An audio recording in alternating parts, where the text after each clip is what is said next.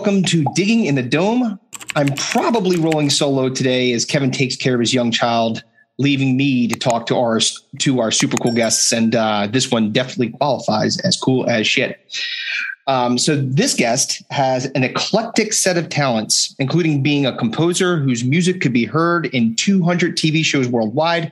But from my research, his paramour, his main squeeze is writing. He's the author of novels, short stories, comic book issues, graphic novels, and now I see a screenplay potentially in the works. So we'll definitely be digging into that. His subject matter is often rooted in mystery, fantasy, and horror. Let him be a mystery no more. Morgan Quaid, welcome to Digging in the Dome. Thank you, thank you, thank you. Thanks for uh, thanks for having me. Great oh, to be here. Glad to have you.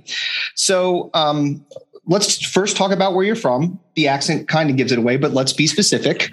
uh, I'm from uh, Australia and at the moment in Brisbane, Australia, which is the sunnier side of the, well, okay, most of the country's sunny, but sort of mid north on the, on the uh, uh eastern yeah. coast. So yeah, nice played, and sunny. I played Risk. I know what Australia looks like. Um, Did right. you conquer it? Is the question. You know what? Because I oh, I did win uh, in Australia often, but and it was good, sort of strategically. But man, like that the Asia part, if you if you got Asia, man, it's pretty much game over. Like that is so huge. You get so many troops, man.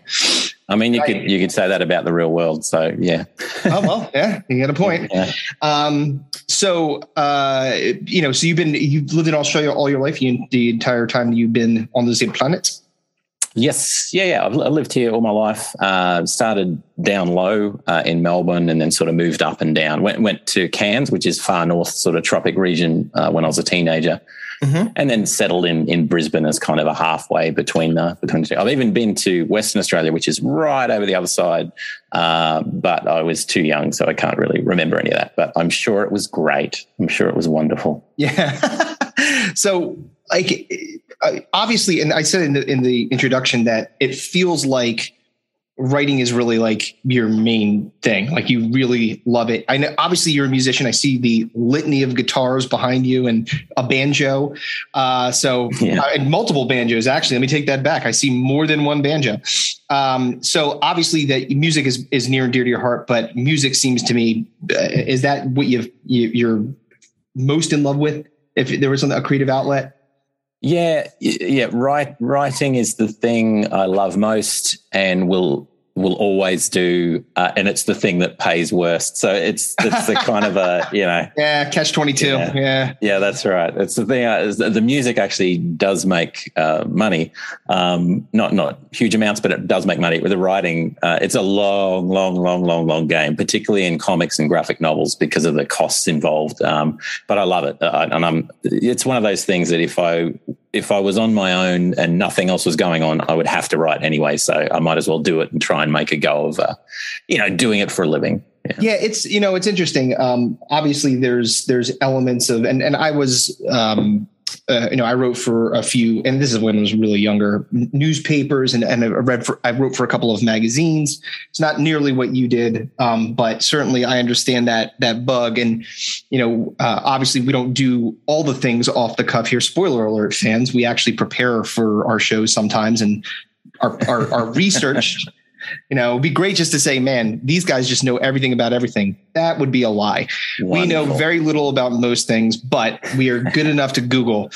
Um, so, you know, from your perspective, like, you know, you, when did you first like really fall in love with it? Like you just started to like, this is when you realized, man, I absolutely love writing. It was probably uh, probably in my twenties. Uh, I had a uh, deadbeat job that I hated. It was in a call center. It was the night shift. So it was just terrible. And I had a lot of time. And so I just started picking up writing and, and doing that. And I, I've always loved reading and reading fantasy and sci fi and weird fiction and all that sort of stuff. So writing was kind of like another you know extension of that because you're kind of the first reader of whatever you're creating. So you get to make these amazing worlds and you're the first one to see them and explore them and kind of try and break them and then fix them again. Um, so that was when i really i actually wrote a, a novel called uh, deep sleep which has never gone anywhere. And i was going to say i looked at your your whole somewhere. litany of different uh, you know, your your massive amount of your bibliography, if you will, on all the things that you're doing, and I didn't see that one. So what happened? It's it's not it's not there. It's one of those ones that it's the first one you do. I mean, the writing wasn't great. Uh, the idea was very cool. Um, the idea is basically uh, they en- eliminate sleep in the future, so there's no there's no need for sleep anymore. But that completely changes the world economy because everything is 24 hours. You can ring Beijing at any time and get orders across or whatever. So the economy explodes. Everything goes you know haywire. Um, but you know they they have uh, um, uh, they build houses without bedrooms because you don't you need don't to need sleep them. anymore. Yeah, right. exactly. So, so everything changes, and the story kind of hinges on this one sort of crusty uh, ex-journalist who is one of like 0.001 percent of the population that the drugs that you take to stop sleeping they don't work for him, uh, and he's an insomniac. So yeah. he's lying there awake, surrounded by all these people that are always awake, but he can't sleep, but he desperately needs sleep. So it's that kind of um, I like kind it. of thing. So that was a cool idea, but it's yeah. just I, I, haven't gone back to it for some reason. I think I'm daunted by going back to it and and you know re-exploring that, it trying to figure it out. Yeah. yeah. Well, I mean, you've gotten, you've sharpened your tools, like, you know, so you've gotten yeah. better over time. You know, um, I think that everybody does when you, with anything in practice, you're like getting more um, skilled and, and more able to be able to tell those stories easily. And it becomes kind of like, you know, it's, it's, you know, again, making correlations to um, some things that, that we've done that, um, it, like as starting this podcast, like starting the podcast, mm-hmm you know, and I was a broadcaster before. My my co-host Kevin was not, um, but he's uh, he does very well, and he's can keep. And I know him. I've known him forever, so we can talk forever. Right? It's yeah. not a big deal. Um, but obviously, if you list, go back and listen to the beginning of our, our, our podcast episodes until now, it's massively different in terms of quality, our yeah. you, the lack of ums and uhs. Uh, yeah, yeah, yeah, yeah, yeah. That's, that's what happens to you. yeah, it's and you're right. It's exactly the same with writing. It's uh, and, and, even simple things like um, grammar, repeat, repeating the same thing three or four times that you've already said one way. Why are you? Why are you doing it? You know, all, all, those simple oh, things. yeah. yeah you just you pick a lot of that and a lot of that is for me anyways working with editors as well and then realizing oh okay i've been doing this for 20 years and i didn't realize that's where the comma goes. Okay that's that's good to know. You know simple things like that that you should know but for some reason they just don't stick um, and it all kind of improves the the storytelling and yeah for right. Sure. Well, that gives you, and again, so uh, you know, what what did you start with? So you said you you, you wrote the novel that we are never going to read, Deep Sleep, um, which, by the way, I could I could result I relate to that because I am an insomniac. I got I, am a terrible sleeper, chronic insomnia. So like I wake up multiple times a night. I never get any more than like four hours sleep unless I'm like sick, four or five. So it's it's a rotten existence. So I can really I could commiserate with your your lead character, your your protagonist. I can I understand. uh, I would be really oh, pissed man. off if those drugs didn't work for me. Um, yeah, but yeah. so you started with that, but what did you go to? Was it like did you start continue to write novels? What did you get like bridge into like comic books and graphic novels? Comic comic books and graphic novels that was a, a fairly recent thing. Uh, so as a kid, I was never really that interested in in comics. Um, the the words versus the images kind of confused me, and it was just it was too much. I didn't want to read; I just wanted to watch. Yeah. Or I wanted to just read and not have to watch. So it, it kind of threw me a bit. Um, it wasn't until a, a, a, failed career as a novelist that I, you know, went through that whole sort of depressing journey uh, yeah. for about ten years, and then I walked into a comic book shop in in Brisbane um, and discovered these indie comics that I knew nothing about. Started picking them up, started reading them, and I thought, "Oh my god, what have I been doing all this time?" And I could have been doing this, and I was, you know, doing the hard slog with novels and all the rest of it.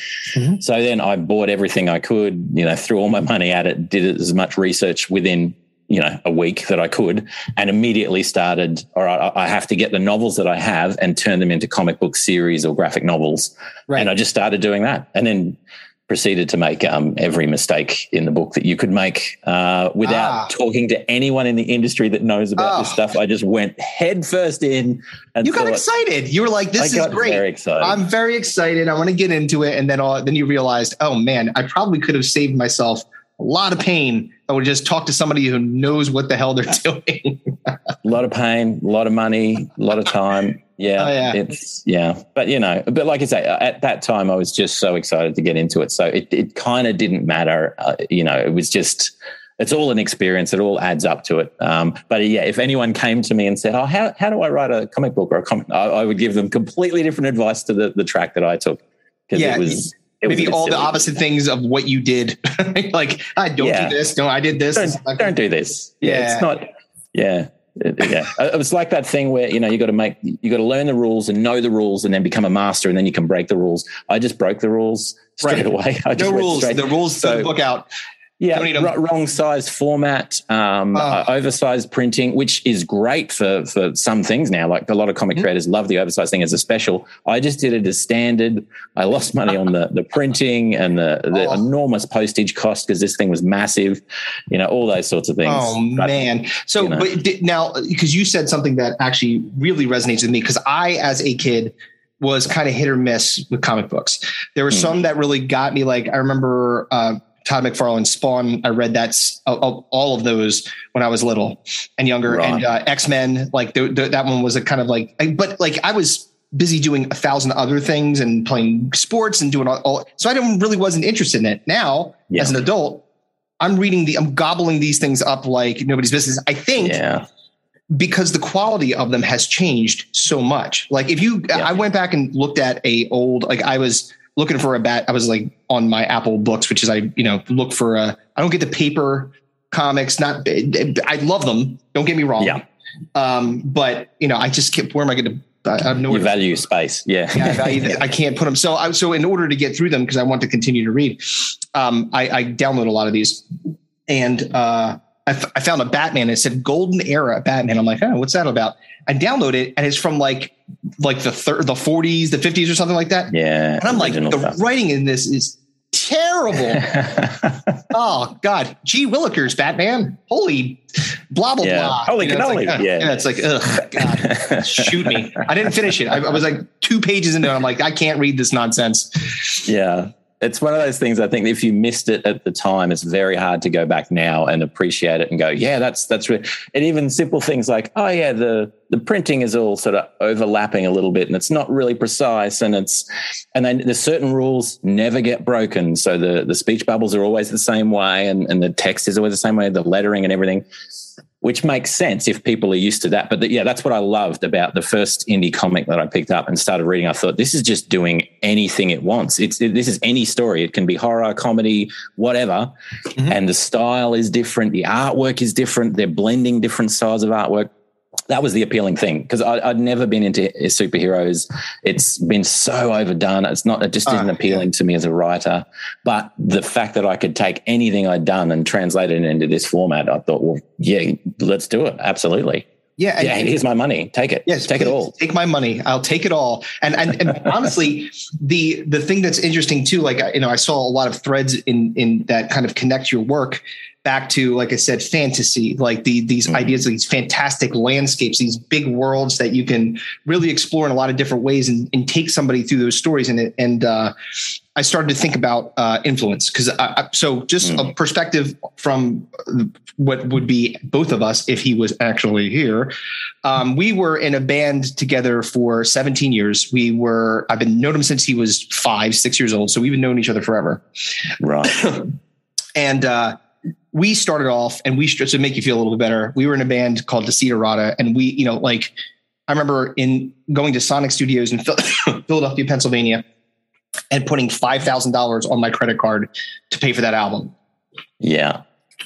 Yeah. And it was a like Sonic Studios is an iconic place because they like lots of we met very famous people when we were recording our album there. Alanis Mhm. Morissette, um, Kevin, my co-host, actually called um, Robert Palmer Peter Gabriel or something like that, and Robert Palmer called him a wanker, which was great. Uh, we met the Roots. Um, like we met like all kinds of cool people when we did it, but like the engineer could give a rat's ass about the Desiderata, like some a bunch of twenty year olds. They used to, they were like, let me steal your money and not give you Yeah. any anything you know, like anything of quality back. So our first album, it's good for the fact that we did it and we had we have like uh, two since then and one that's unfinished.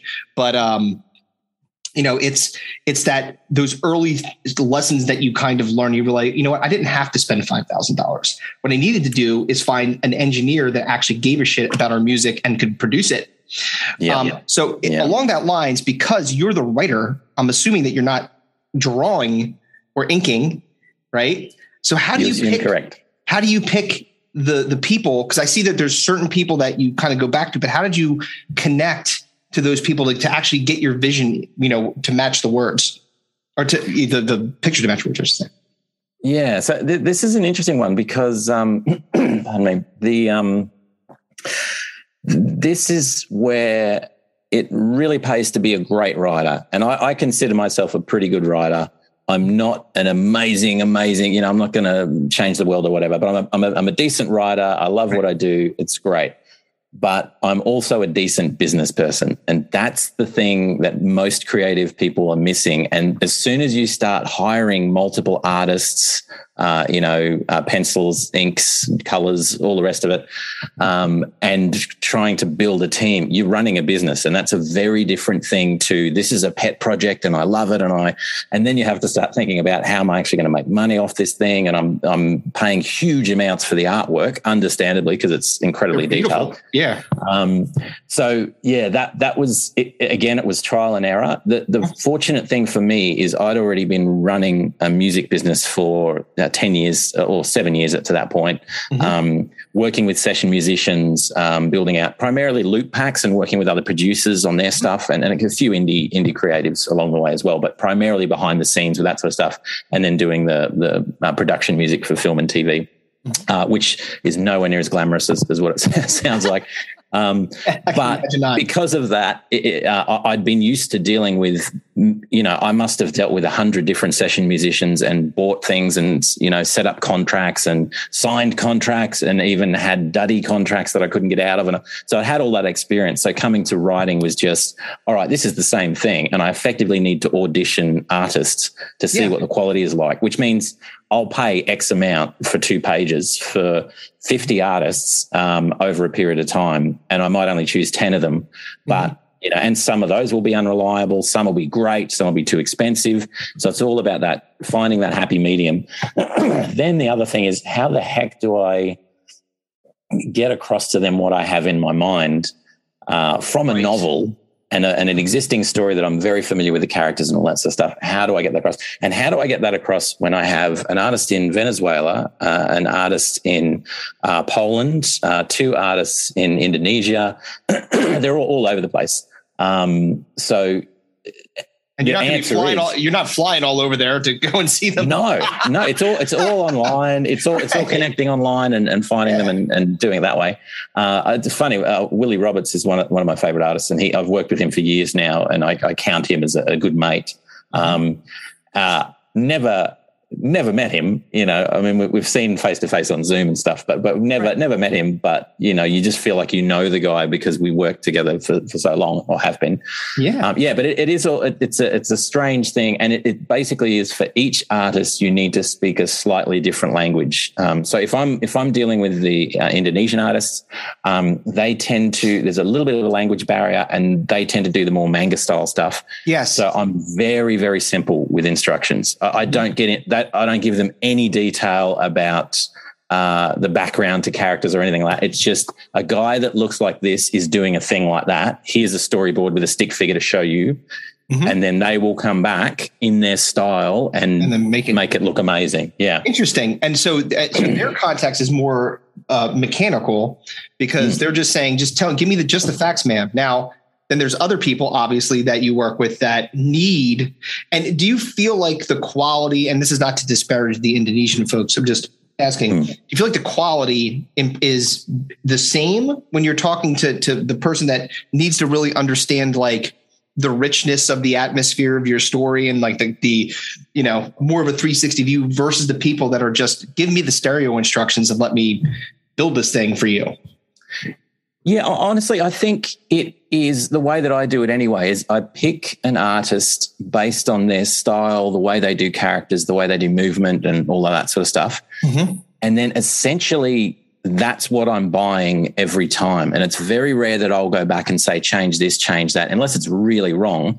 Mm-hmm. With me, it's much more of a 50 50 partnership. So I'll have the idea, I'll write it, I'll send it to them. But then what they come back with, it's invariably different to what I thought. Um, and there's a very good reason for that, which I'll tell you about in a tick.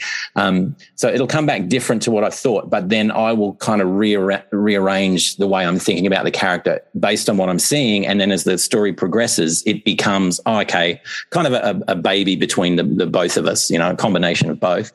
Uh, so well, that, that, does make sense yeah. though, it could because what you're because like you're giving the story to somebody, and even if you give them the mm. 360 view or if you give them the technical view, what they're seeing is what they're seeing. So they're saying, "Well, yeah. you said this. This is what I picture that to be." So yeah. your words in that in that respect influence them. Now, interestingly, like the thing that you potentially lose a little bit there, which is awesome that they're able to still be able to do this without the context of intonation, uh, tone. Yeah. Like you know, like you don't hear you unless you're you're like reading the pages to them and, and doing it in the in the way like trying to like give the emotion around it. I think that would be um, it, it speaks to the talent of the artist that you're hiring that they're able to capture it and and really hit the mark as close as they do. Yeah, and, and you would be surprised how this is where I think the words come in because I'm very flexible with the lettering and, and I will write a draft script and all that sort of stuff. It changes hundred percent of the time when I when I actually see the page and I start lettering. And that gives me the flexibility because it, uh, an expression of, I might say, uh, they look angry Mm-hmm. And there are 50 different ways they could be angry. Um, right. The you know the some of the artists will just be very simple and it'll be an angry expression. Uh, some of them, like Willie, he will get he will he will think to himself, they're angry, but I think they're angry enough to kick a trash can over or something. So I'll get I'll have them doing that. He adds a bit more to it. Right. Either way, though, with the text, that's where I I can contextualize what's going on, and that's where I'll change what I was going to say because it doesn't make sense with that facial expression for him to say, "By gee willikers," you know, it makes sense for him to say something something harder or you know uh, yes. longer or whatever it might be. So that's the the flexibility.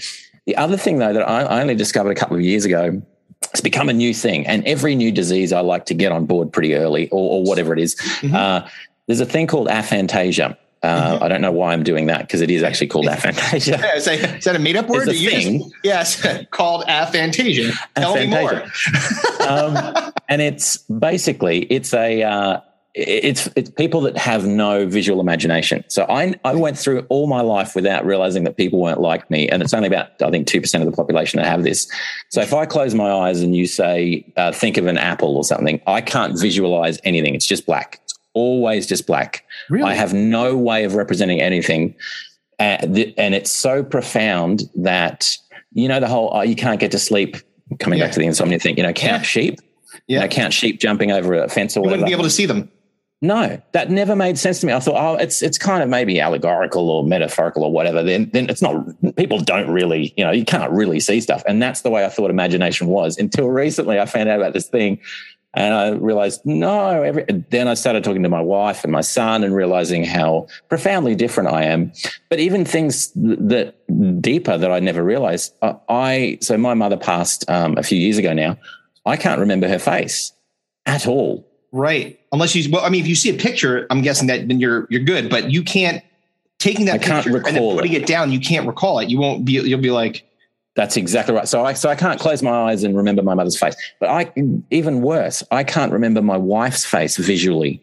And we're married, wow. like she lives in this house. But I can't. I, my my son. So I can't pick. Which is part of the reason I think why I give so much to the artists because I I have a clear picture of what people are doing, how they're acting, what's happening, all that sort of stuff. But in terms of a visual of what does this person look like, right? It's very hard for me to make that up on my own. I have to kind of rely on the artist a bit more with that stuff. That's amazing, and that's like wow, like to be able to. It's, it's it probably is what makes you to a degree a really good writer because you're you're able to frame it without having to see it. You could just kind of say this is what's happening. This is the and then again build in uh, the emotional components to it. And again, the the it's it, to not be able to see it in your head has is is incredible to be able to write it, it mm. with such great detail and ability.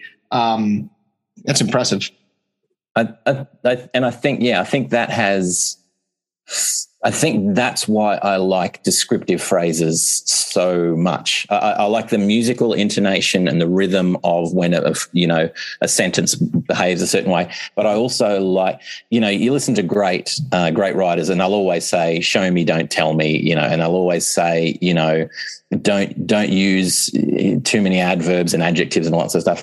I love them, and I love being overly descriptive in certain senses um, partly, I think, because that that's my only way to apprehend what's going on and to understand right. what's going on is by using these fancy words. Right. It makes sense. It does make sense. And like, you know, again, I think that that makes you unique in that, like, how many how many writers could say that they don't they can't see the story in their head? That's incredible. That's got to be very difficult. I can't imagine writing without thinking like that. You know, I mean, being able to see it and beyond the other, um, you know, the familial thing, which is really tough and got to be challenging. Mm. I mean, uh, hopefully you, you keep a picture in the wallet or something you can just keep going back to it. Yeah. That's my wife. All right, got it. Yeah. well, thank, thankfully, I don't have the the. Uh, I can recognize faces, so, and I can remember, yes. you know, that sort of stuff. But I've had endless discussions with my wife about this. She's she's still she believes me now, but it's still baffled by the whole hard for her to get her head around. Well it's because it's hard for me to get anybody to be able to say yeah. Can't, i can't think of an apple and know what it looks like. Like i think yeah. in my head i know what it looks like. You can't do that. That's nuts. Um so you mentioned music. I wanted to go to, to go to that because um, i'm a fellow musician and a composer. So um, the thing that came to mind when I was like, you know, uh, you get ins- you get inspiration for from artists that you respect. Like same thing with comedy, right? We, this is a comedy mm-hmm. podcast style is an amalgamation of the people that influenced you. So, um, mm-hmm. you know, who would you say inspired you from a writing perspective and from a music perspective? Uh, writing's very easy. So that is uh, writers like traditionally, you know, traditional fantasy writers like Robert Jordan and those those sort of those sort of guys. China Miéville, uh, incredibly detailed, weird, amazing. It's like reading concrete, but it's it's also just amazing. His stuff, mm-hmm. uh, Jack Vance, his stuff um, is amazing. So so the and, and even like Joe Abercrombie and those sort of uh, uh, I, don't know. I think maybe they're grim dark or that sort of you know dark fantasy sort of thing.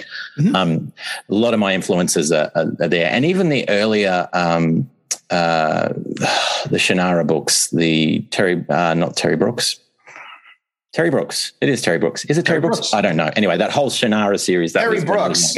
Terry Brooks, the the writer.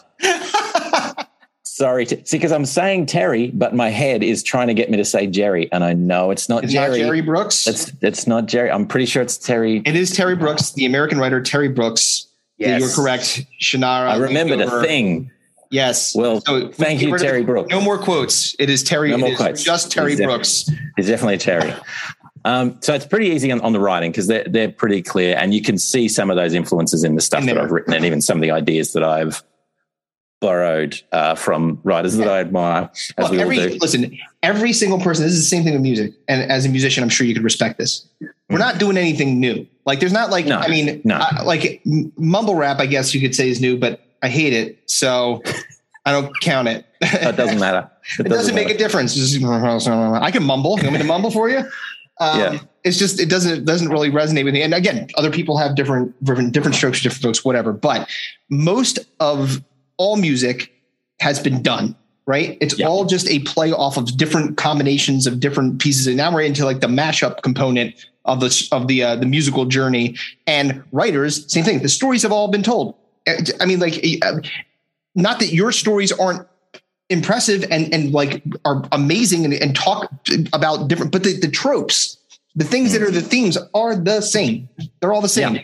you you have to. Guy falls in yeah. love with girl yeah dude finds a dead body in his house they try yeah. to figure out who killed the person because they're going to get blamed for it like you know what i mean yeah someone you know those kinds of things someone wins the lottery mysteriously and they were super broke and now they're rich like the beverly hillbillies like oh yeah Okay, that story's been told. Hang on. What was what was that last one? You said uh, so, they're broke. They discover oil in their yeah. Yeah, that's exactly. Yeah, right. no, you're, you're, exactly right. It's um and and it, and it's also like they're doing something so profoundly different because you could do that as a writer. You could do something really disjointed and like nothing else. No one would understand it. It would be right. roundly criticized. You know, right. it's always that way with the first thing because you're speaking a different language to the people right. that you want to buy this thing. Um, on the music side, though, the music side is harder because I came from a, a very strict religious uh, sort of evangelical household. Oh, wow. So I have a, a massive gap in my uh, musical history because I was not allowed to listen to that hateful, horrible, uh, demon-loving secular music. No Um, way. For how you know, long? like Perry Como and such. Um, for well, for most of my life until I was in my early twenties, uh, or until I was able to. But but Like- by then I'd missed a whole bunch of stuff, and I wasn't Right. going to go back and and try and rediscover that stuff. I was onto new stuff. right. Um, so. The, one of the the themes that, that goes right through, particularly teenage years, where I really started to get into guitar, was people like Joe Satriani oh yeah, because there were no words. So Yes. because there were no words, my parents couldn't say this is evil. You can't yeah. listen What, to it. what the tone is is is is demonic. Come on. Yeah, I mean, if they really were interested and they listened, they might they might have said Yeah. that. But Yeah. thankfully, I got away with that. So it was really that. Later on, though, it was I was right into you know like Jamiroquai and those sorts of things. Mm-hmm. Yep. Then I started to get into System of a Down and you know a Uh-huh. little bit hard, harder and heavier stuff. and all that sort of stuff. Yep. Yeah. Um, but I actually started with guitar with uh, Latin stuff. Um, Oh, yeah. So not quite flamenco, but that sort of style. Um, and then moved into electric guitar from there. But yeah, so it's it's kind of eclectic, but also incredibly narrow. And there, um, again, my wife will joke endlessly about I'll hear something. So most of my musical education is from TV, which is Mm-hmm. ads and and and films. Zest. So I've only ever heard the clean, choruses. Zest fully clean. You're not fully clean. Exactly. I need some soap. So I I know all of these I know all of these songs, but I only know this little bit, the most famous bit that's been used. So I'll hear a song will start on the radio earlier than that, and I won't have a clue what this thing is or who did it or when they lived or any of that sort of stuff. but they get to the chorus, and I think I remember this Yes. from that movie that one time, and Yes. that's it. It's So a Chevy pretty bad. commercial. Like a rock. Yeah, I remember that. yeah, it's interesting. Like uh, the um, it's it's uh, again really interesting background from a musical perspective because you were you were basically you know put away in in solitary confinement away from all things musical for a period of time where you couldn't listen, and then like you said that your influences were what you were exposed to, um, Yeah. and then that expanded. It's um, it's interesting too because I think that um, the, when I I thought about some of the well actually it was something on your website that kind of made me think that you just going back to the writing for a second that you had a Mhm. little bit of Stephen King influence in you because you referred to your your the people as um, dear traveler. And that reminded me of Stephen King referring to his people as constant reader right? So ah, constant reader being like I, I think that that king understands that he has a lane right? And he's got a group of people that really like his stuff and then a whole bunch of people that think that he's terrible right? I, I think there's probably very few of those people. I actually like stephen king um, but uh, and he talk about somebody who really gives you an entire universe. You ever read the stand? It's like a 1200 Yeah. page book or something like that. It's crazy. Yeah, yeah, yeah. but like that's what and then i thought about you. He's calling people the the, the tra- you know a dear traveler. Why traveler? Are you is it because you're taking them on these crazy journeys to these like really wild places and you know into into odd stories that are you know completely fantastic Um, I think it's I think it's more um, so a the good thing about being a writer is people will always read more intelligent uh, answers into things than what you actually put in there, which is great. So they'll always assume I'm, you I'm have dissecting it like it's the Zapruder film i'm like well what did you i mean Yeah. it was.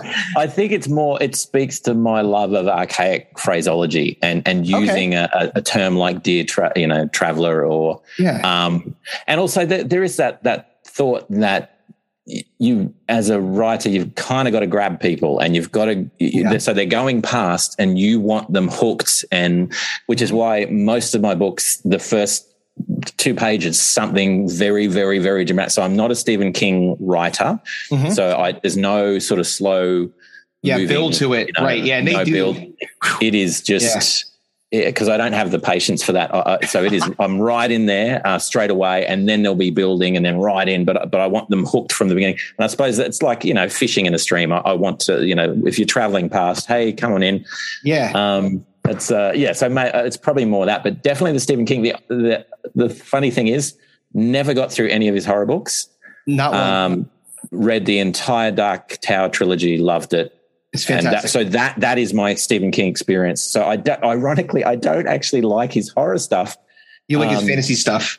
I love his fantasy stuff, and I That's don't okay. like, like fantasy stuff because it takes too long and it's not my style. And yeah, yeah, I think that the that one that if you haven't given it a shot, that would be falling into that same realm is Talisman, and um, I think it's called mm. Black House, which are more fantasy based than than horror based. Not really a horror horror book, um, right? You know, like it's not like Cujo, a rabid crazy dog, or you know, yeah. There, he definitely has sh- The Shining, which is a great book, but it's it's again, it's it's a horror book. Yeah. So more you liked more of that idea of this fantastic, you know, wild universe, crazy, you know, different thing. And I like I love it. I also like that uh, look, uh, as the great Elvis said once, a little less conversation, a little more action. Why not start off with a bang? Why yeah. waste time? I love it because then you're like, yeah. okay, now I want to keep, I want to figure out, what, and then you could start to like, it's almost like you hit them in the face, boom, and then you just yeah. slowly kind of jab them a bit, like you know, like I'm going to slow it down a little bit here and build off of this this first you know moment of holy shit, what happened? Yeah, what's happened? Yeah, that's exactly what the first. uh uh one of my so to start off with, I never thought I wrote horror at all until a friend recently said, "You know that you write horror, right? This is this is technically horror." Anyway, so that, that like, kind of threw me a bit. I just wrote fantasy, bro. It's just fantasy. What are you talking about? Um, the one of my latest books, the the Seven Hungers. Um, mm. uh, it starts. It's a, it's about a, a, a censured sorcerer, sorcerer um, who's basically brought out of retirement to to help with this emergence, which is something has come through from one of these seven realms, oh, like hell dimensions, if you like, and he, he's you know got to fix it.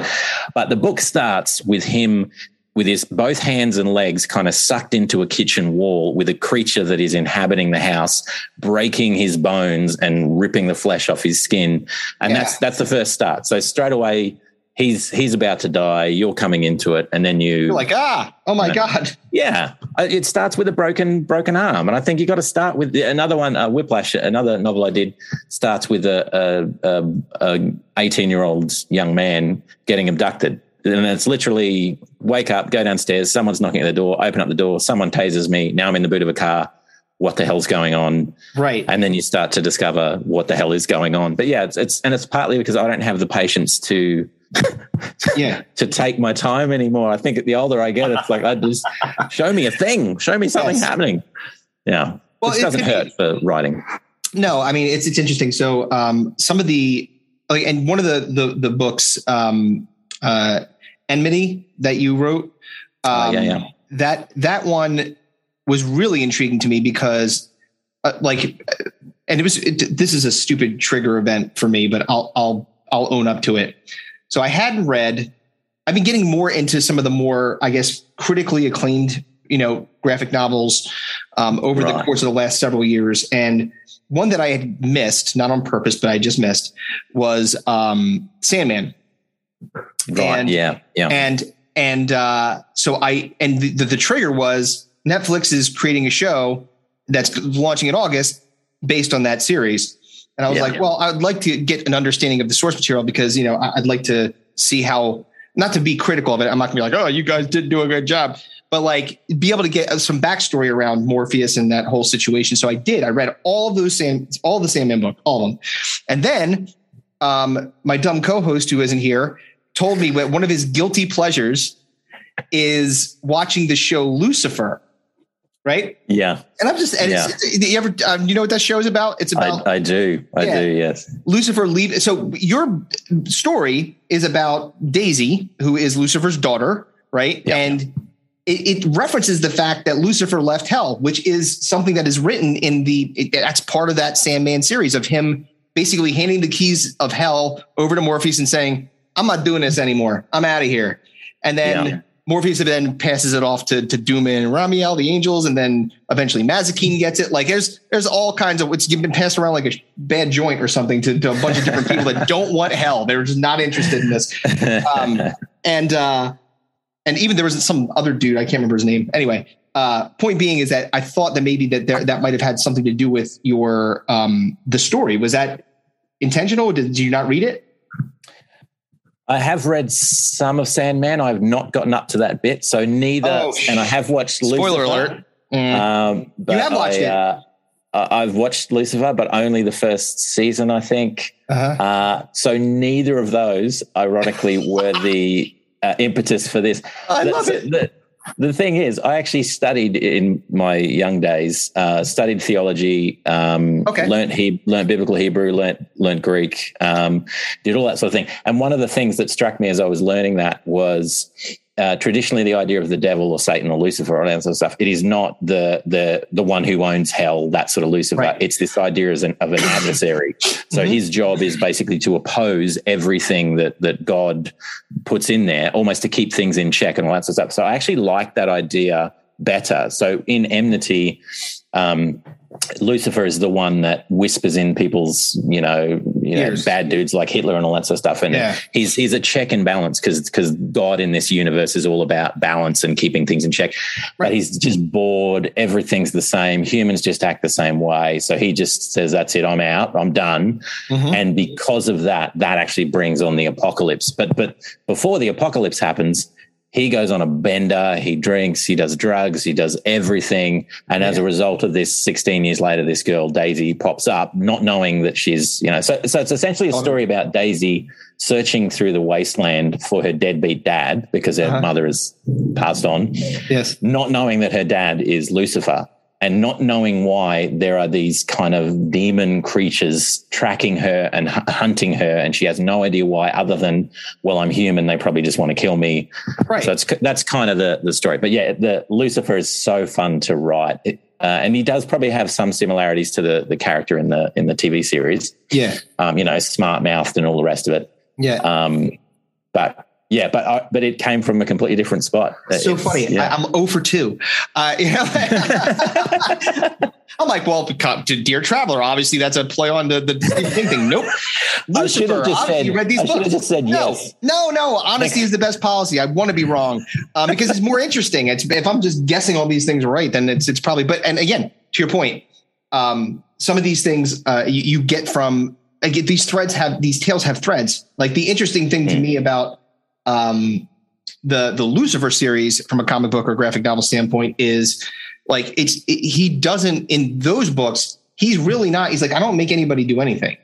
He's like Yeah. I Yeah. I got basically I tried to rebel against my dad. I got kicked, you know, I kicked into hell to be basically to be the the arbiter of justice against and punishing people that have done the wrong thing. Right. So like Yeah. it's just Yeah. interesting like to see again the the the, the differences between the the stories of uh, uh of of the devil, you know, not some That's red dude with horns. And it's funny too that like the in the the show and not so much the book because the book doesn't really say that he's hanging out with the the detective person in solving crimes. When you're trying to do an episodic, you know, like a, a like a, a, a truly like A a, series on TV, you have Yeah. to have that. How are we going to keep having him do basically the same thing every single time, and then Yeah. still have the, the the actual underlying story and and stuff in there? Um, he was just a club owner. He just he just owned a nightclub. That was that was it. But uh, Yeah. it's interesting to see those things kind of uh, still still permeate. Um, I did want to ask you. I saw we talked earlier at the very beginning of the episode when I was introducing you about a screenplay. Let's sacrifice Oh, Laura yeah. Jean, which I assume based on the title, rom com. So what's that? What's that? Yeah, What's it's uh, about? it's uh, it's it's it filmed in front of a live audience. Uh, Okay. multicam. No, no, I'm joking. Oh no! Um, I was going with the track like rom-com the Big Bang Theory. Yeah, that's right. Yeah, tin, canned laughter. Uh, so yeah, it's it's a it's a um, horror, uh, a grindhouse kind of horror horror deal, right. which is not my my normal thing. So a friend of mine, uh, uh, uh, Justin Smith, is a, is an indie uh, director. Mhm. And he said, uh, "Oh, yeah, I've worked with him on, on, on a comic that, that's going to be coming out a little bit later." And he said, "Oh, do you write uh, screenplays?" And me being me Yeah, said, like, "Yeah, of course yeah, I do." sure, of You know. I've written one. I've written one at this stage, and I said, "Yeah, yeah, of course, I'm an expert, and I know all the things about uh, these screenplays, as you call them." Um, so I said, "Yeah, yeah, I'm happy to give it a crack." So he gave me the basic idea, uh, which was primarily the title and this idea about s- basically two hitchhikers that get caught up in a sort of cult, a Manson Manson esque cult sort of vibe. Mhm. And I and I went back to him. I remember and said, "Cool, happy to do it. Love to do it.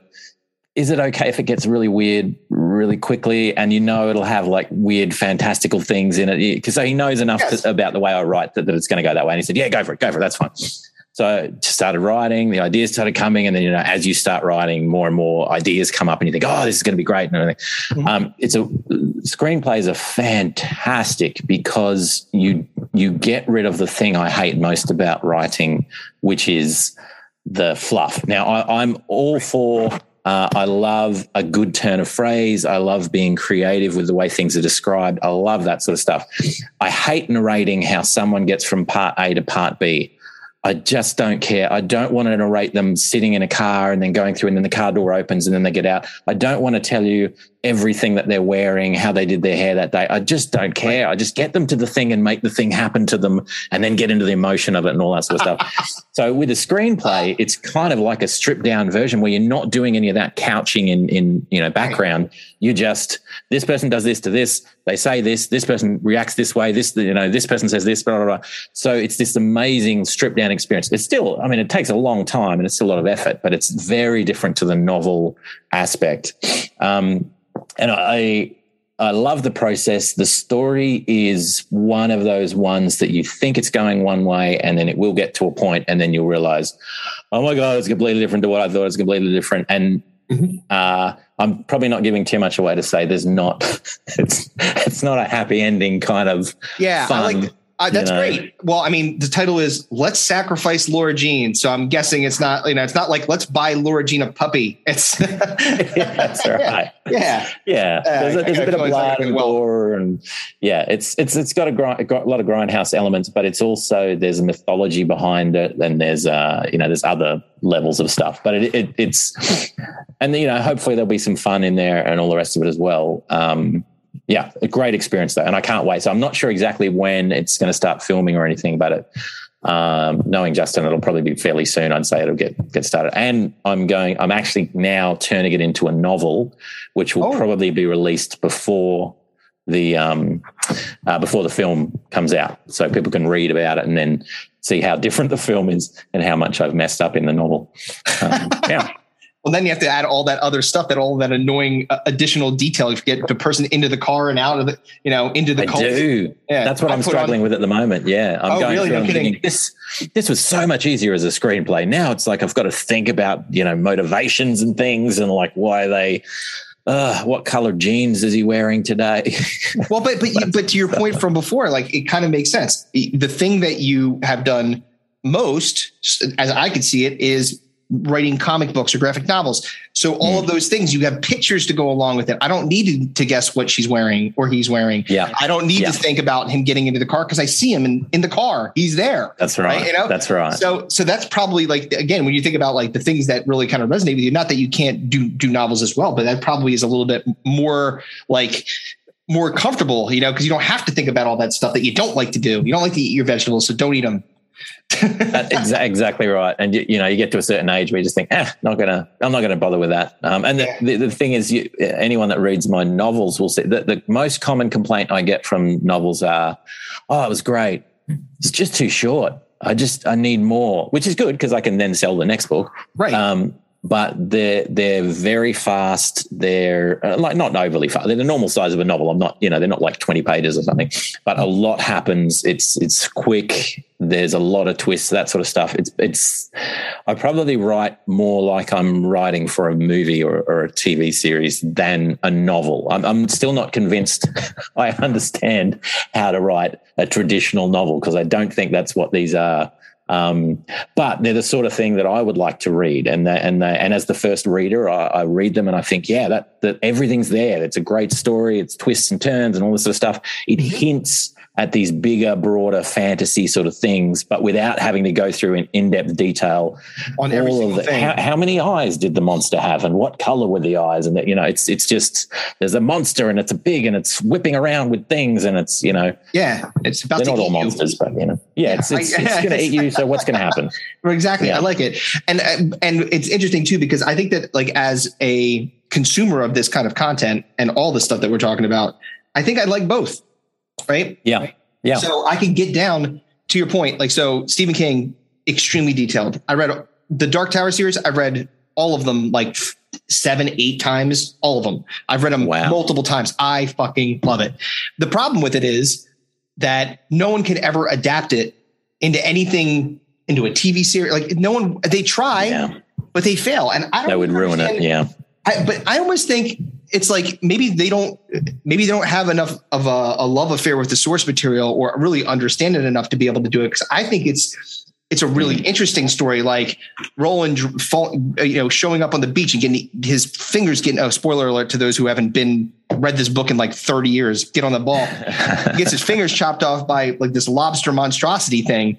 And then you know like all yeah. the, the, the gathering of of of his his travel companions like all this different thing. Like you know those those are the things that that I think that are, would be interesting. People would like to see something like that. I just I don't know what it is about that series that people get hung up about. It's a pretty I want to say a straightforward story because it goes all over the place, but it's not that hard to. to you could do it. Do it. You can you do could, it. You could definitely do it. And like I mean, George R. R. Martin's the same thing. That thing is incredibly ridiculously complex when you read the novels, but they right. they managed to do that to a certain point.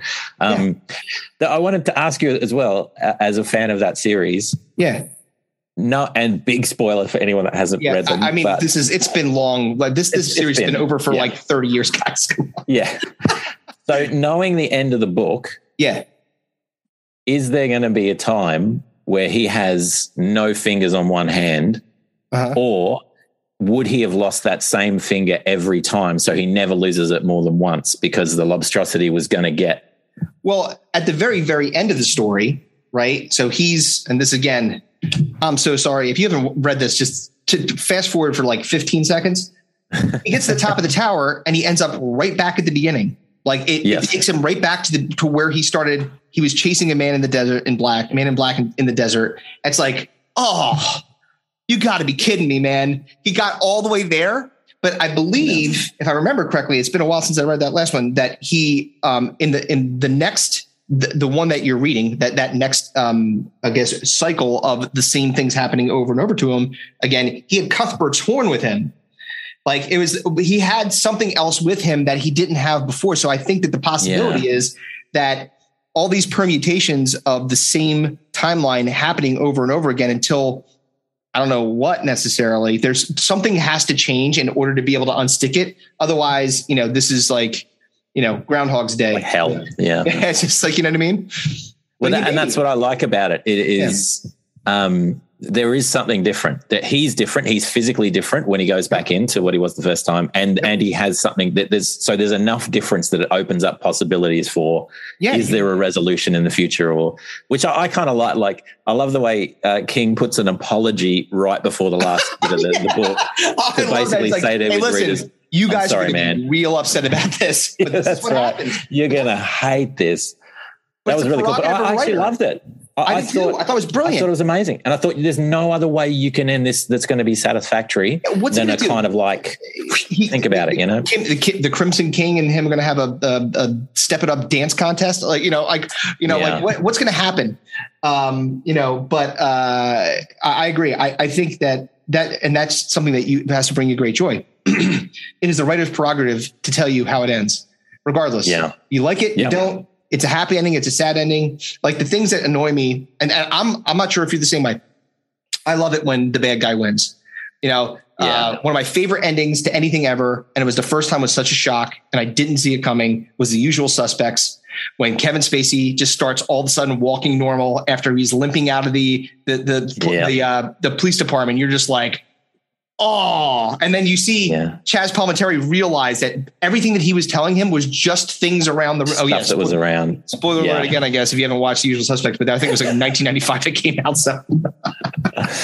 yeah, I agree. I, I think uh, it's it's much more satisfying to do something like that, and it's and it's much more satisfying when the villain is not just a an apologist, a Star Wars villain, not just a, a kind of like evil villain, but yes. is is they have a reason, they have a not that all Star Wars villains are like that, but anyway, sorry, we're, we're having a debate internally in our house at the moment. I know. About Star oh, Wars. you, oh, is that? I was. I'm wondering why you're you're saying you're like hedging here because like I, I don't think that we talked about Star Wars or the quality of villains. So I was like, why, are you Yeah, having this my- fight with yourself about Darth I- Vader I- or? I'm, I'm self-censoring, but but in my opinion, the the the reason why I favor Star Trek over I love both and I love them all, but I, I favor Star Trek over Star Wars because of the ambiguity in Star Trek. Um, Yeah. From the beginning, it's all philosophical questions and what's right, what's wrong, and and there's not often a clear right and wrong.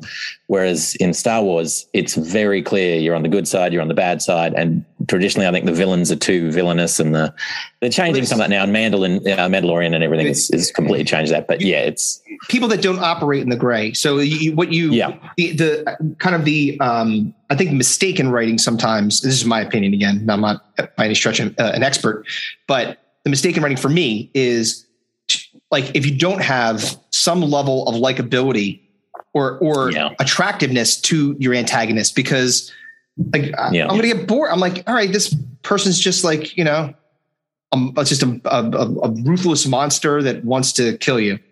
Okay, great. it's not yeah, and it's not that you've got to invest, and and it makes it that much more interesting when the villain is Yes. someone that you you invest in and that you think like not only can I see their point of view, I think they're kind of right Yeah, but they can't do that because it's horrible. You, you can't do that thing, right. but they're kind of right. You know, that's great because you could- the and, and as a writer, that's one of the things I love most is trying to guess how, what am I doing to the reader right here at this point? Yep. What am I making them feel? What betrayal are they feeling? And and so Yeah, like- sometimes the editors will come back, uh, and I love this uh, with, with editors. They'll come back with suggestions and all that sort of stuff, but occasionally there'll be a note in the side that's just what you know with a question mark or oh my god or, which is amazing because that shows you oh great that thing that i was hoping would get a reaction got a reaction and that's that's that's what i love most it's about again incredibly incredibly rewarding. Um, the um, uh, and to your point, I think that the playing in the gray a bit and having some level of relatability to these characters, even if they're bad, you know, Yeah. or sometimes when they're playing in the gray and you know, there it's it's a it's a story of redemption where they were bad and they start to like kind of turn a bit. You know, maybe get pulled back a little bit, turn a bit, maybe turn all the way. You know, Yeah. that, that's also interesting too, to a degree, as long as it's done right. Like, you know, um, Star Wars, I'll give credit to in this respect is that when at the end, when like, because the, the Obi Wan Kenobi constantly said that there's still something, and I'm reading. I'm not sure if you're watching the series, the new series Obi Wan, but I am, yeah yeah yeah it's very good. It's very good so far. Yeah. Um, but the thing that you could see is is really like taxing on him is that this was his Padawan. He still thinks there's something in there that's good. He knows something in there is still good, and that's he doesn't want to give up on him. You know, it was his responsibility. He messed up, or at least he thinks he messed up. Really, you know, em- Emperor Palpatine came in and, and put the put the hoodoo on on Anakin and said, "Come on, man, being That's bad's good." and he's like, "You're right. Being good's for the pits. I'm out of here."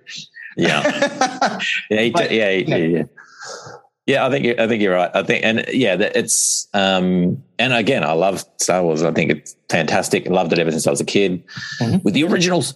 Um, yeah, yeah, but it, it's it, uh, the the Force and the good versus bad and the traditional different colored lightsabers and all that sort of stuff. It for That's me, it was too much of a of a di- binary. clear dichotomy. It's like this is bad, Yeah. this is good. Yeah, you don't need to uh, Yeah. let me make my own decisions around that.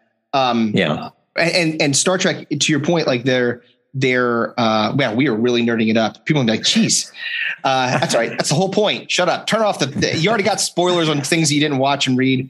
yeah. Go, go and find those other things. Yeah, yeah, Hit the bricks." Um, so the uh, Star Trek has got the the Prime Directive, right? It's Yeah. like the, the most important thing. It's like you have to. This is these are our rules. This is how you have to. And never does any captain ever follow any of those rules ever. They just. I mean, They they're, they're just like. Yeah. you have to figure if you were like an an, an admiral in in in Starfleet, you'd be like, why does why even have a rule book? Come You guys are just. I'm going to send another memo. Uh, and, and, and another memo just to remind everyone it's not a suggestion it's one of our guiding principles Yeah. that's the thing i love all of the captains all say this is a guiding principle and it's what we hold dear and everything Yes. but we have to break it now because of whatever but that, that's what makes it interesting though because if they didn't break it it'd be a hell of a boring series Oh, nothing it would would it, it would be a boring series, but they but the, the funny thing is like there's never like the punishments doled out for breaking this prime directive. The most important thing in the world is like ah, we're gonna bump Yeah, you it's like down from uh, to admiral to captain. That's what we'll do to you, Mister Captain Kirk. Sorry, you know, like you Yeah. you completely violated what what we believe in, but we're just gonna demote you. We'll you. put a note in your file. You get a Yeah. you get a naughty note that says, "Yeah, he did a bad thing," and that's your it. performance evaluation is going to be uh, a fair, not a great. Yeah, That's it is. get. It is. It is funny. I guess the future of punishment is pretty pretty weak. Although Khan knew how to punish people. Remember, he started putting the the, the, the earwig into your. Oh man. Yeah, that was that was gross. Don't stick anything in my ears, man. No, Uh, that's yeah. Or uh, ears. No, no, no. That's that just yeah, yeah. That's that scares me. You want to you want to scare somebody. And by the way, I 100% agree with uh, whoever told you that you were a horror writer. Uh, just all the stuff that you just talked about, demons and and Lucifer and, and you know monsters with multiple arms coming out of a wall. That's terrifying. But I, this is the other thing, though. What, what I was saying before about the aphantasia, um, Mhm. I realized as well because someone did a review on on the Seven Hungers, and I was still convinced this is a fantasy, like maybe a dark fantasy book, but that's about it. It's not horror, really. Right. And then they came, the, the review came through, and I was saying, "Oh, you know, really great. There's some investigation elements, and it's blah blah blah. Really graphic stuff happens." And I thought, "Really though, is it?" And I, now I realize it's because I'm not imagining any of it visually. Right. So You're not seeing like me, oh it's easy. ah yeah it's she, she had her skin flayed off with a with a paring knife. Ah, it's not gross. What are you talking about? but it's fine. It's uh, like yeah, because I, I I can't visualize any of it. Uh, Yeah. Whereas if it was a movie and I could see it, I would be probably horrified. yeah. There is a lot of yeah, there are a lot of casualties and cre- uh, yeah humans that are kind of broken apart and then reformed into a monstrous creature and stuff. Which That's even saying it, I can't imagine it. So it's like Well, you, know, you can't, It's fun stuff, you know. what. uh, Just let everybody else tell you for sure. Horror Yeah. writer, which is great. Now your music. I wanted to ask you about this too. your music. Um, I, I listened to a little bit of it on your website. It seems very, and again, based on what you said, you do it for TV and 200 TV shows, which is awesome. Very atmospheric, right? Yeah. Like it's it's like the backing track to what's happening.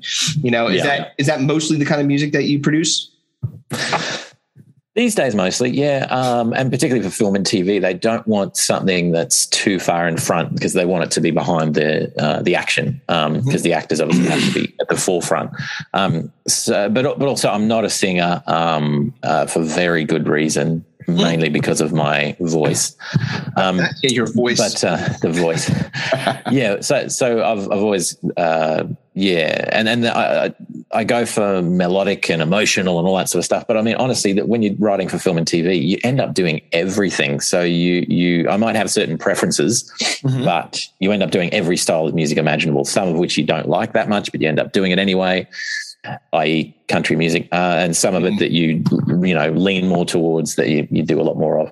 Um, I also, for a while, was doing hip hop music and uh, hip hop beats and Mhm. working with artists and all that sort of stuff.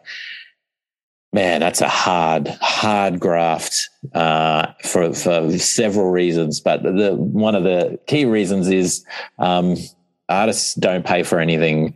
The people that pay are producers, Yep. engineers, you know, those sort of ones. So they're, they're willing to fork out money. So if you're trying to make money off artists, unless you find someone very big or that's on their way up or whatever, yeah. just incredibly hard to make money out of it. So uh, that one's on hold for a little bit. The hip hop. Plus, I'm not convinced I understand hip hop as well, which makes it difficult to write. write this Well, stuff. yeah, I understanding. I mean, now for a guy that doesn't have any visual imagination, you're able to get over that that uh, um, Yeah. you know that challenge. But eh, w- my band was a fusion hip hop band, so we nice. it was a, a lot of different styles of music. We were again, I think this has to do with the fact uh, of that the people that I was playing with, and and when I would write songs, like just my brain not being able to stick in one genre. I wanted everything to kind of be rooted in this idea, and I think that we all did. It wasn't just me, but we all had this idea of it's like the foundation of this is going to be hip hop. We're going to have people. We have two vocalists, one of which is my absentee co-host, and um, you know, but we played. We, we played like one song we have like it goes from like uh, like hard, like rock music, like but hawk, you know, as the background, you know, again, yeah. hip hop, and then it gets spacey, and then it gets into surf music. It's like it goes everywhere, but it all fits. Yeah, you know. So you know, we had um, we had a good run, and you know, got an opportunity to uh, sign with an indie label, which we blew because you know we're in a band and that's what happens. that's that's part of the reason why I just do it all solo because yeah, I don't have to deal with anyone else. Yeah. yeah. Yeah. Yeah. You have to try to find a bass player or a drummer. They're, oh, they're never they're never easy to find. Although our drummer kicked ass, uh, Anthony Matthews, one of the best drummers that I've ever seen. Uh, ridiculous. Uh, but um, mm. no, so so um, what's what what's got you excited now? What's coming up for you? That you're excited about? What's the next thing that you're like, I cannot wait for this to get off the ground. I can't wait for people to see it, hear it, whatever. Oh, so yeah. So the enmity comic that we spoke about, um, I've got a Kickstarter running for that. Uh, hopefully in August that'll launch. Um, so that'll be, I think at this stage it's looking like two two comic issues uh, in full color, a graphic novel in black and white, uh, another comic in black and white and a small color comic and a novel because um, I've got a novel version of that that whole story as well. Uh, oh, and a, and a soundtrack, of course, because music. Why why wouldn't you? Of course. Um, so it's it's a big, it's a nice big uh, package. If I can yes, say that, that's probably the wrong. I have a large package. Morgan has a, but, um, a very large package. He's proud of it. Uh, you can't see it, but uh, not yet. Not yet, but in soon. August, I'll be unveiling the package, and I would like everyone to come and look at the package uh, and even purchase the package if that's yeah. uh, of interest yes. to them. well, if it's for sale, someone's going to buy it. yeah. oh, wait, you, you, mentioned too like uh, that you, um, and this was something also I found interesting. You, you do like all your own uh, crowd funded. Um, basically, mm-hmm. you know, mm. get, get your your your your own um, uh, uh, getting your own investments from the people of the world by Kickstarters. Um, so talk about that a little bit. Like that's what what got mm. you. You mentioned that you're a good business person, so I'm guessing that this is kind of coming from some of that background of I think I could raise money in this way. And I saw some of the trailers, and they get you. They're like, yeah, I, mm. that's fantastic. Totally want to see yeah. that. Totally want to read that. Yeah, it, well, it's uh, it's one it's fairly big in in indie comics to to raise money to to because for those that don't know, um, a, a, one page of artwork might run you anywhere from you know hundred dollars to five hundred dollars depending on who you're going through. So if you're getting a twenty two to twenty five page uh, or twenty four page comic, that's a lot of money. You know, you're talking two, three, four, five thousand dollars per issue. Yep, and that's up front, and then you have to recoup that money. So crowdfunding is a good way to do that. Um, and it's also a good way for someone like me that's in Australia to get fans overseas to mm-hmm. start mm-hmm. to know my work and reach out. It's it's basically like a a, a, a worldwide Comic Con um, where you can set your stall up and sell things to people all over the world and all that sort of stuff. And there's, there's an entertainment value to it as well. So the last campaign I ran uh, I gave away theme songs. So uh, uh, two or three theme songs, individual theme song for you, whatever you want. You can use it for whatever you want. Mm-hmm. Just as a bit of fun, you know. Um, so it's it's good fun as well. It's a good way to get it out there. Um, uh, so my some of my comics and novels are with public like traditional publishers. Um, some of them are just with me, or, or, some of them I'll start with myself before I go to another. So I try and recoup costs before I go to a publisher. Right. Um, and yeah, I found it great. It's an interesting experience, and there are definitely ups and downs. So you you want to talk to someone before you start, uh, which again yeah. I didn't do. Um, but uh, I'm experienced learn from Morgan's mistakes. yeah, that's right. Um, but yeah, it's great. It's great for that, and it, it's also it means you can just you've got something you can so an event you can promote and push out there and get interest in, and people kind of get wrapped up in the you know the magic of the whole thing. And uh, I do this time around. I'm considering producing uh, an indie like a terrible indie film, like a, a two minute indie film that I'll put together that certain backers can uh, pick that perk and then they can appear in it. So they just record themselves. Oh, no. You know, and I, I will add them to the video, a post apocalyptic kind of, just for something goofy to do, you know, That's- add a bit of fun great. to the whole thing. It's, you it's creative. Again, it's, it's a Yeah. really interesting way to get people hooked in to do something, uh, something different. And uh, trust me, as somebody who uh, I, promotion is a very important part of the businesses that we're in, like in writing, in, in music, whatever it is, in podcasting. You know, we we're fortunate that we've gained a pretty large audience, which is awesome. Um, but it took effort. It was not Yeah. and it's still an Yeah. ongoing thing. I'm not, we're not, we're not Rogan over here. Um, I'd love to have, have Rogan money at some point, Yeah. Just not yet. But uh, it, it is, um, it is important to be able to do that element of the business. I think a lot of people miss that piece. It's, it's quality, right? Creating quality work, and then also uh, being able to, um, to be able to promote yourself properly and know the right things that work uh, and be creative with it. Like you might, you probably barely see it, but behind me, there's a tournament bracket. Um, and every year, that, and this is our third annual, uh, we've we've done something called Stinko de Mayo. It always starts in May, it never ends in May because it just it can't. Um, but it's we take a period of time where we take the worst music, the worst TV shows, the worst fads or novelties, and the worst uh, movies of that particular era, and they combat each other in a Oh, March Mile style tournament. Yeah. So right now we're Oh, down to the cool. we are down to the final four. Um, we have Milli Vanilli, the champion of the music bracket, going up against a show uh, called She's the Sheriff, which starred Chrissy from Three's Company as a sheriff who inherited inherited being the sheriff from her dead husband, which I don't think is how that works. That's that's how that works. That that tracks. Yeah. Oh. hundred percent. I was wrong. Um, Yeah. And then on the other side, we've got Hammer Pants, which is our fad winner, not surprisingly, versus Nice. uh, the movie Leonard Part Six, starring Bill Cosby. And uh, it is quite possibly the worst movie that's ever existed. Wow. We have our fans participate. They all fill out brackets and there's a cash prize and stuff like that. So you got to do some things that are a little bit outside the box to get people interested. Yeah. Yeah, absolutely. And you can't, as a writer or musician or whatever, the days are gone where you can just sort of squirrel away in secret and then hand it over to a publisher and they will do all that for you. They won't do any of that for you. You've got to get your face out there. You've got to promote, which Yeah. most of us hate, but you, you have Yeah. to do, you got to find a way to do it and just get it done. Wait a minute. You don't like this? I thought we were having fun. I'm sorry, man. Except for the odd podcast, which I love, Mhm. everything else I hate. Uh, well, actually, yeah, it's, it's that thing. The more you do, the more you, um, Yeah. you know, people will look at my stuff, and I'm not shy. You'll see, you'll see my face everywhere because that's what you've got to do. And I figured just embrace it. Just for a long time, I didn't, and you've Yeah. got to do it. So you might as well just do it. you Well, know? you're exposing yourself to a, a different, again, you're similar to what you did with your Kickstarter. You're exposing yourself to these different audiences that you would not have had access to had you Yeah. not done that.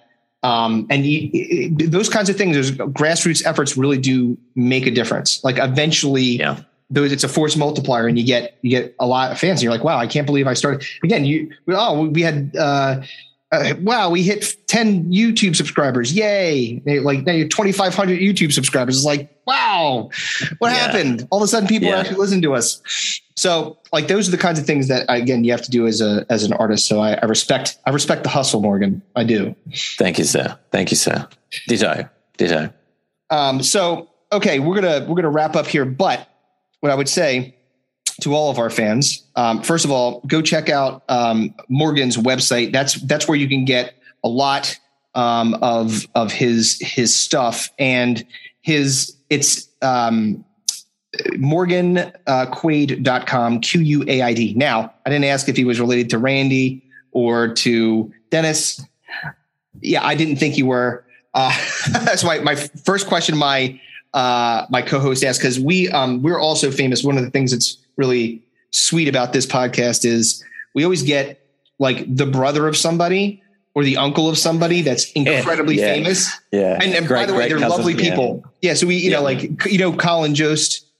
You know Yeah. who that is? The guy from Saturday Night Live. We had his brother Yeah. Casey on. He's part of the Impractical Jokers crew, and he's fantastic, hilarious, uh, like super talented. Not taking nothing away from him, but we never get the Colin. We always get the Casey.